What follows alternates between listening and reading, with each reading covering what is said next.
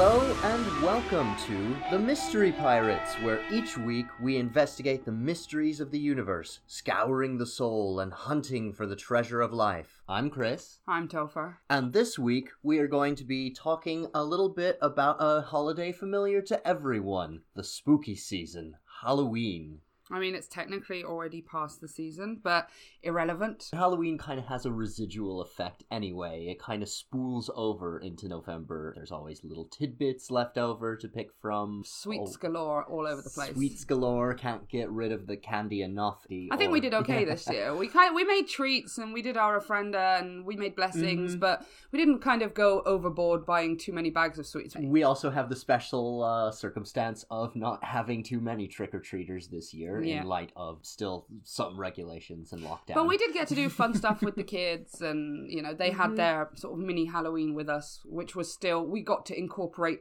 that fun younger side of things, painting your face and putting your hands in slime, and we did a scavenger hunt for them, etc. And then we kind of had our own adult version of just some drinks and dressing up and hanging around in the kitchen singing songs. exactly. I love it. I love that we've kind of found a new way to invent Halloween or uh, make Halloween more accommodating to the spirit of inventiveness. I feel like that's how we were initially as kids when Yeah. we were in uh, in the Halloween mindset. Halloween wasn't necessarily a holiday that you had to plan any food dish for No. or any special gift giving or any traditions. There's not really too many traditions that I grew up with associated with Halloween. Did you have any? We didn't really. I mean, you're from America, so Mhm. you, you're already going to have more of an input as far as Halloween is concerned. Obviously, as far as things I'd say like decorations and that kind of input, where you know Americans will be far more involved with putting pumpkins out and having lights and- around the place and hanging up skeletons and spider webs.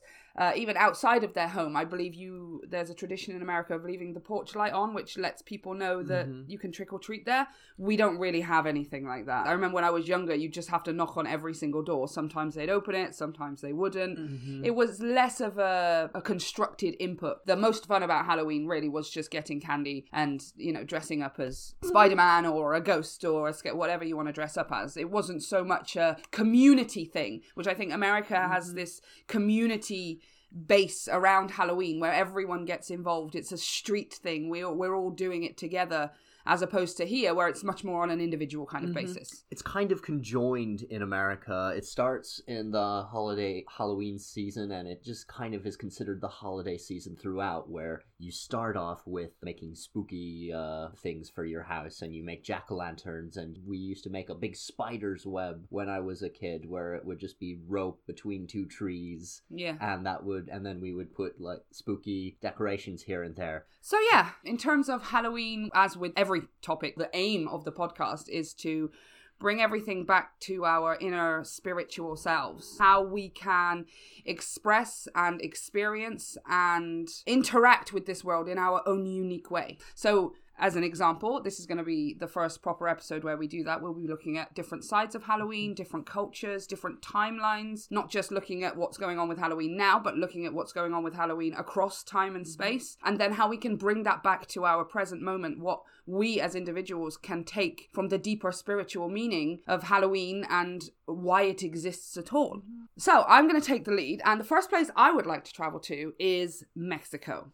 because there is one version in inverted commas version of Halloween that is absolutely my favorite that resonates with me above all the rest and that is Dia de los Muertos Day of the Dead I am a huge fan as you know I am probably the biggest fan of skulls in the world. Not skeletons, but specifically skulls. So Day of the Dead already spoke to me in that aesthetic sense of these glorious colored skulls all over the place. And it wasn't even until I met you that I even knew what they were called or how to make them or mm. because you're from New Mexico so there's like going to be a, a big crossover of culture there for you anyway in terms of this holiday. This was the first year that I made a proper ofrenda with pictures and decorations and blessings of food and drink. It was the first time that I got involved in a version of Halloween or in a Halloween that actually resonated with me because certainly here in England it's very commercially structured. There'll be one aisle of Halloween items in the supermarket supermarket, one side is costumes, the other side is decorations. And that's pretty much your lot because most of the time in England, we're trying to push Christmas straight away. Mm-hmm. We kind of skip and gloss over Halloween when it comes to the glorious, colourful, expressive side of it. There's something about the Day of the Dead that is much more expansive. Yes, it takes place over one or two days, but it's a much bigger deal than that. You spend weeks mm. almost preparing for this. You you decorate things, you put time and effort, just like we would with Christmas. We don't necessarily have that same effort and interest that we do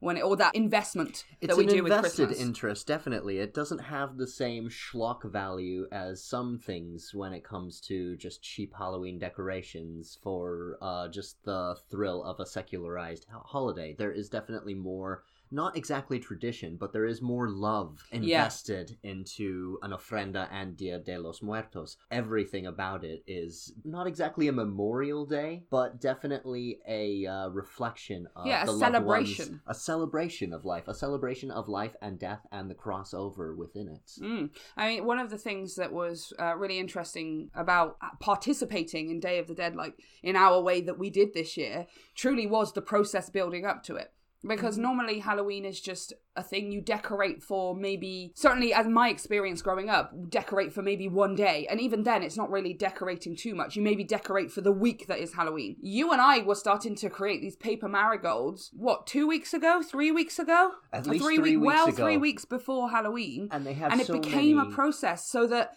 when it came time to us for us to celebrate Halloween, which we did over the Friday, the Saturday, and the Sunday, it was much more of a celebration. It felt like it was actually something that I'm taking part in. I felt my energy and my emotion much more involved, but it had this deeper meaning behind it, which came from me getting to express myself in this new way. It was a it was definitely a deeper meaning for the both of us because it felt like through our ancestors, through we I say ancestors, but I mean all the loved ones that we knew. I always think ancestors like Mulan. Uh, yeah, you ring the gong and they come to life. Yeah, an ancestor could have passed three months ago, or thirty years ago, or three hundred years ago. Or irrelevant. They're your mm-hmm. ancestors. Exactly. It brings to the center just the focus of what your what your celebration is. It's a celebration of not only their life but your life reflected through them. Yeah. There is so much that we use to bring that out. We brought out spirit animals within uh, our ancestors. We brought out their their favorite things or in uh, my case since I am new to Britain,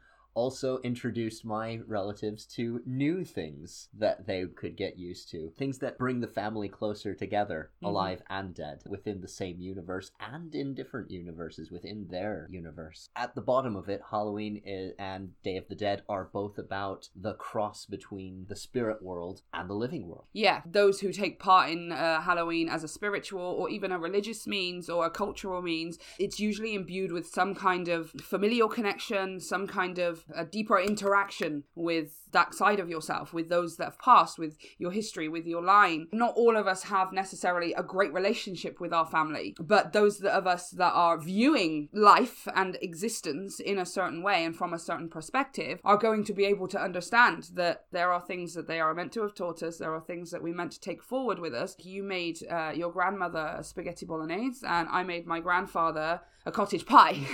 you know, even just that process, it felt like there was no distinction between this person isn't here anymore, this person doesn't exist. I felt like I was making that cottage pie for my grandpa. Mm-hmm. I put mm-hmm. the same love and effort and time because I wanted it was like he, he is here. There's no mm-hmm. question. And every one of our an- ancestors that is on the ofrenda right now, every one of our family members, we hear loud and clear even mm-hmm. to this day. I mean, my grand uh, my grandmother definitely guides me through a lot of things. My grandfather guides me through things just as much as your grandfather. My grandpa tells me off all the time. Mm-hmm. Why you being so stupid? They're always over your shoulder, no matter what.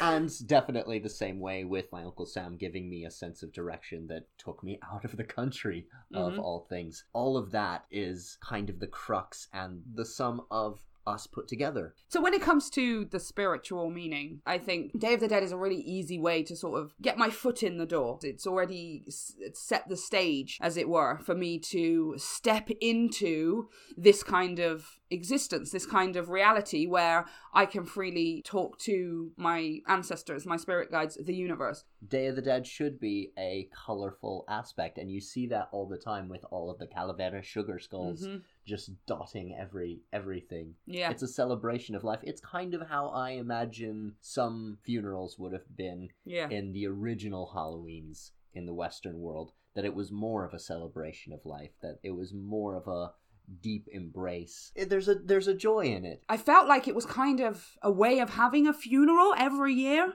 having one of mm-hmm. those celebratory funerals every year. So you're looking at these people's lives, celebrating the fact that they existed at all, rather than mourning the fact that they're not here, and then being able to apply that to your own life as well, right? Rather than mourning the fact that I'm not where I want to be. I'm going to be proud and reflective and, you know, downright appreciate appreciative of where it is that I've already been. Because that's what got me here to this point. Exactly. This is a this is a proper ofrenda for me, uh, for family members who I never really got the chance to celebrate all in one or all in the same way. My version of that for a while was burying a keepsake near an Orthodox church when I went to university because that's the nearest thing that I could imagine my uncle being buried at and then every February around college, buying a small Bel- Belgian beer and uh, drinking with him by that burial site, and just kind of reminiscing. There's there's a there's an inner peace as well as just a celebration of everything that they provided. Yeah, I think um, Day of the Dead has much more of a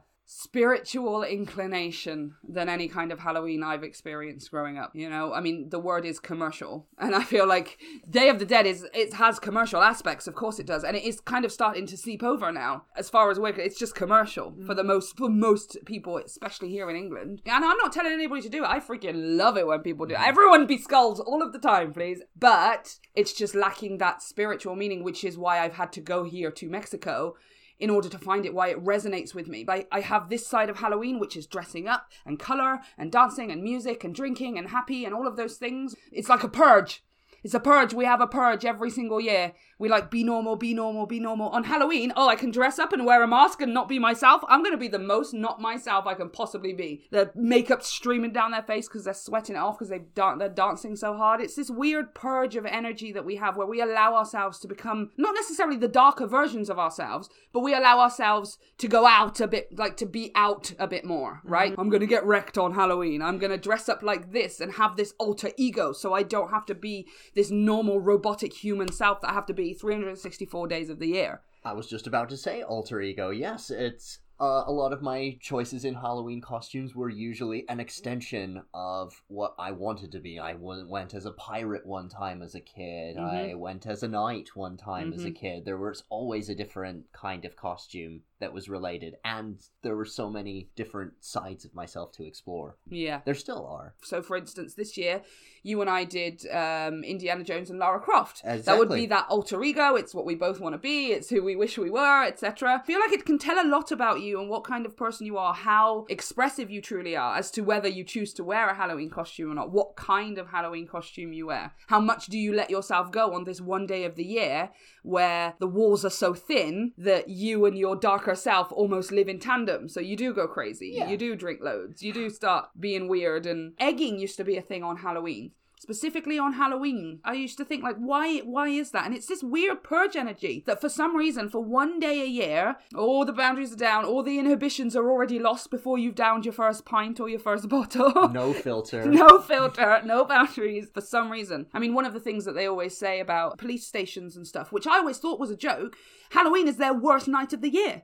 I used to think that that was just a joke or something that was in the movies, and it's not. It's freaking true. because you have so many people running around. Yeah, in everyone costumes goes that they can't crazy. So what happens when you take that costume off and you tomorrow are Mike, 44, getting up and going to your IT job? All of a sudden you're mm-hmm. Mike again. Yeah, yeah. I, I find that fascinating. It's got to have some energetic mm-hmm. meaning to it, right? Halloween is a catch-all honeypot as far as just what you want to do with it. Some people who are still rooted to earth just make a little smiley face as a jack-o'-lantern. Other people take the time and they punch out holes and they make these detailed jack-o'-lanterns. Other people, like uh, you and myself, I think we use that energy to kind of create not necessarily just our own uh, alter ego, but just what part of ourselves are we carrying into the world, and how much of that are we going to continue to carry throughout the year, 365 days out of the year, not just uh, within this one night. So, in terms of walls being thin and no filters and no boundaries, I would say that that is some kind of energetic or mental remembering of how Halloween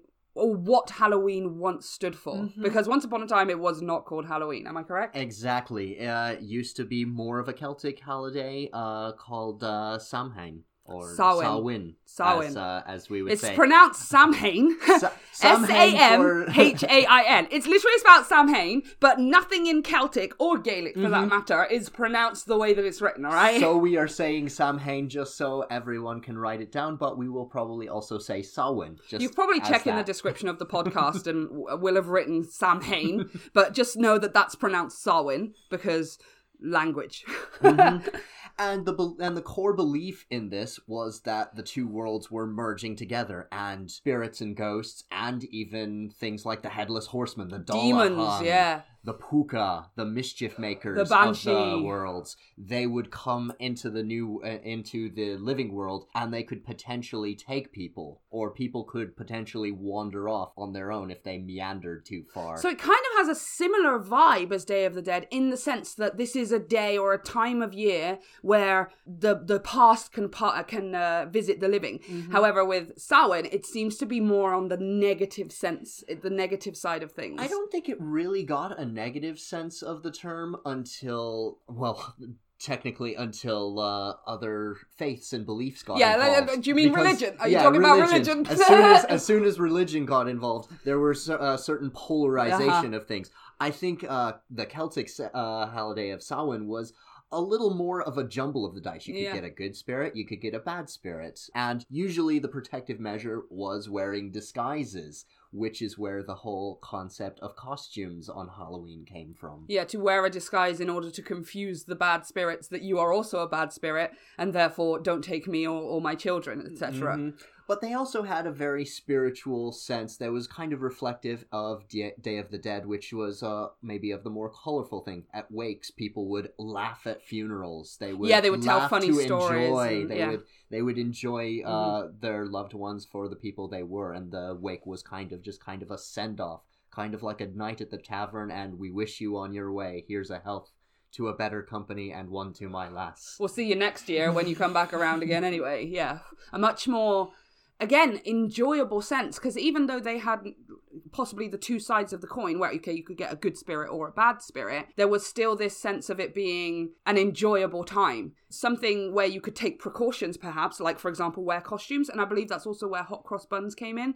They Ah. would uh, make buns with the cross on the top in order to ward off bad spirits or whatever. I think they were called soul cakes. I apologize if i'm getting this wrong. They were originally called soul cakes but i believe now that's how we've gotten the two a lot more druidic practices and pagan practices in terms of this is a good time of year to gain spiritual powers or some kind of spiritual insight, maybe for things like spell work and, well, there's Wicca works, you know, with nature and things like that, because these walls are thin. It's not just about the walls being thin between other entities and ourselves, but just the energy it provides in general. Mm-hmm. And that kind of makes sense when you think about just how the the crossover is very gradual. The church they wanted pagans to feel that it was familiar to them, that there was a familiar origin. So they definitely kept the same day as Halloween, and then they had they called it All Hallows Eve, Yeah. and then they would have All Souls Day after,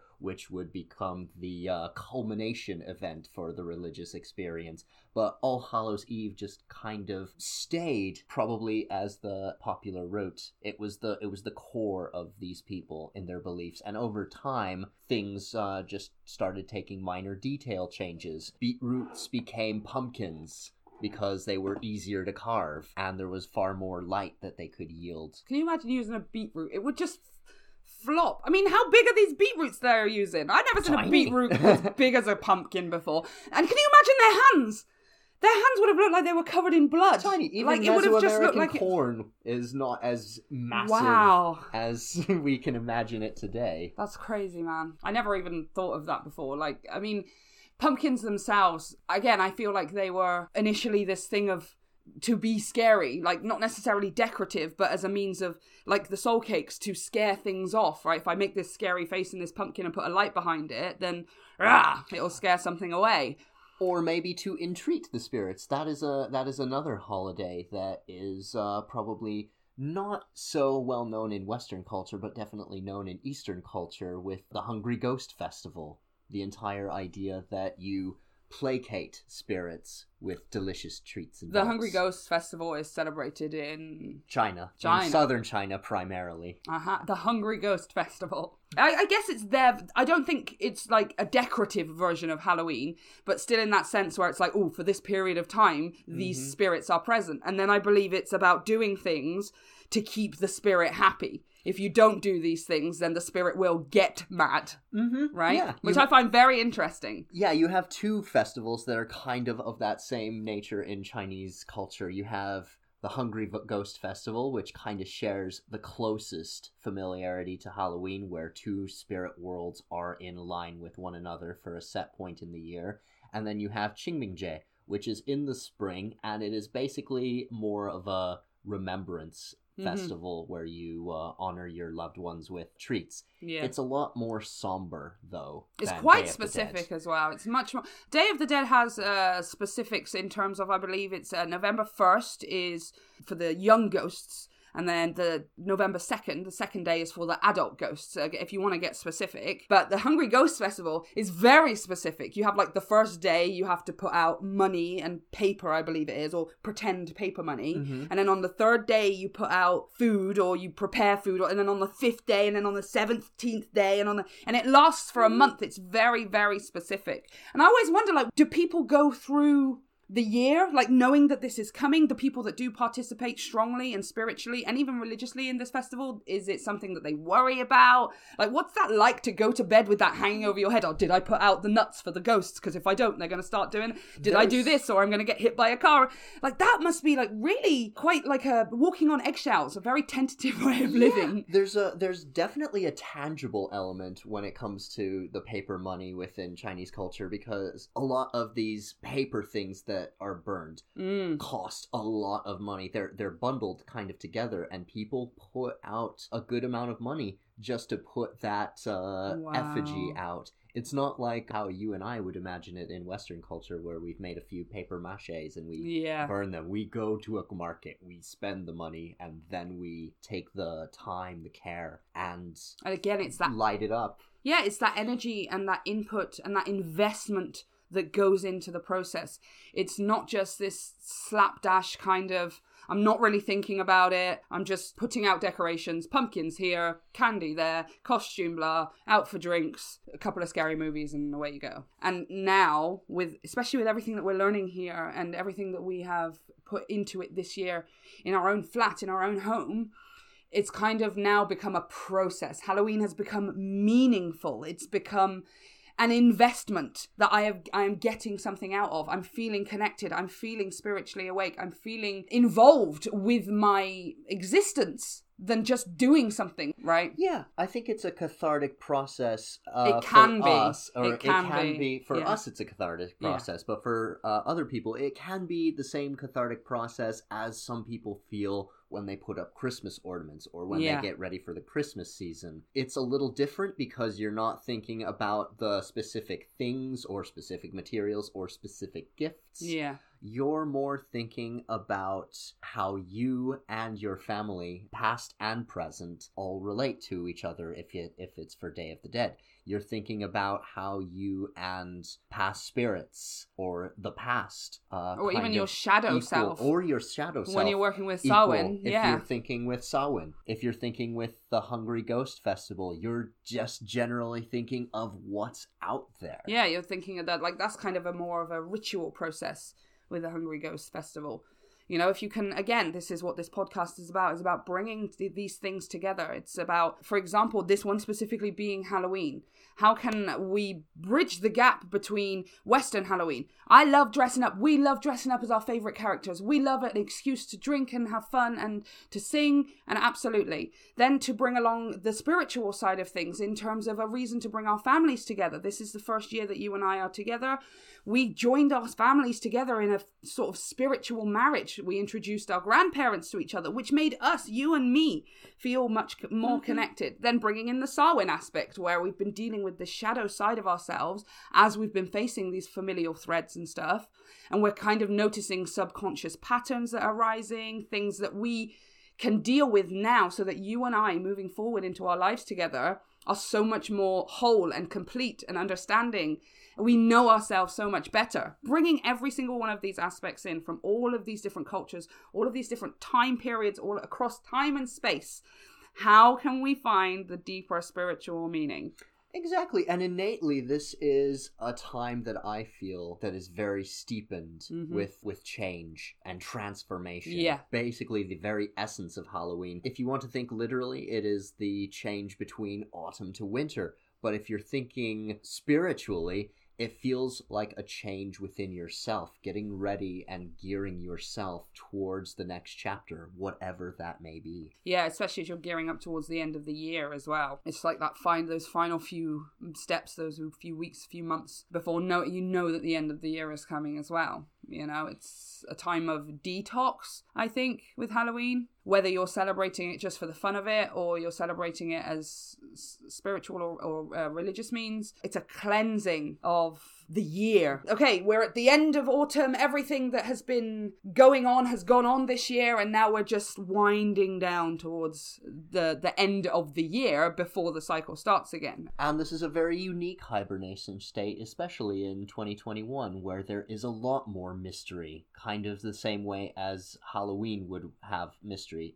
This year is shrouded in mystery. Nobody knows what the next step is going to be. No. So it only makes sense to embrace the mystery as a calling out as a as a response to that. Yeah and i think that's what we did this year. We embraced the wider scope and the mystery of halloween. Instead of just what we've seen and what we've been presented with growing up we da- we we delved we dove we dived into we it we delved into it into it in a in a much more with a much broader scope this time. And everything that we've learned everything that we've brought back we've just sort of spend a few minutes every single day just still our decorations are still up still looking around. We're still feeling the residual energies. Mm-hmm.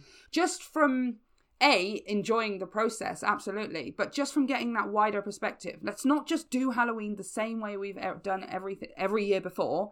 Let's try something different. It's just completely changed the outlook and the perspective on the rest of life as well. Just from the one topic which mm. is again that's what the podcast is about. Precisely. And with the commercialization of Halloween, there is so much that you can do with it because there are no rules necessarily in modern day Halloween. So for us, it has been all about picking all the different elements of Halloween. Yeah, uh, what works Samhain, for us? Halloween, Hungry Ghost Festival, Day of the Dead, combining them together. We have pumpkin decorations, we have bats, we have dream catchers, we have flowers and ofrendas and calaveras. We have everything under the same roof. Even a spirit board. We even got a spirit a Ouija. board. Oh no, sorry, that's um, copyright. That's copyright. Damn you, Hasbro. spirit board, yo. I I much prefer saying spirit boards though, to be honest. the point is is to figure out what works for you.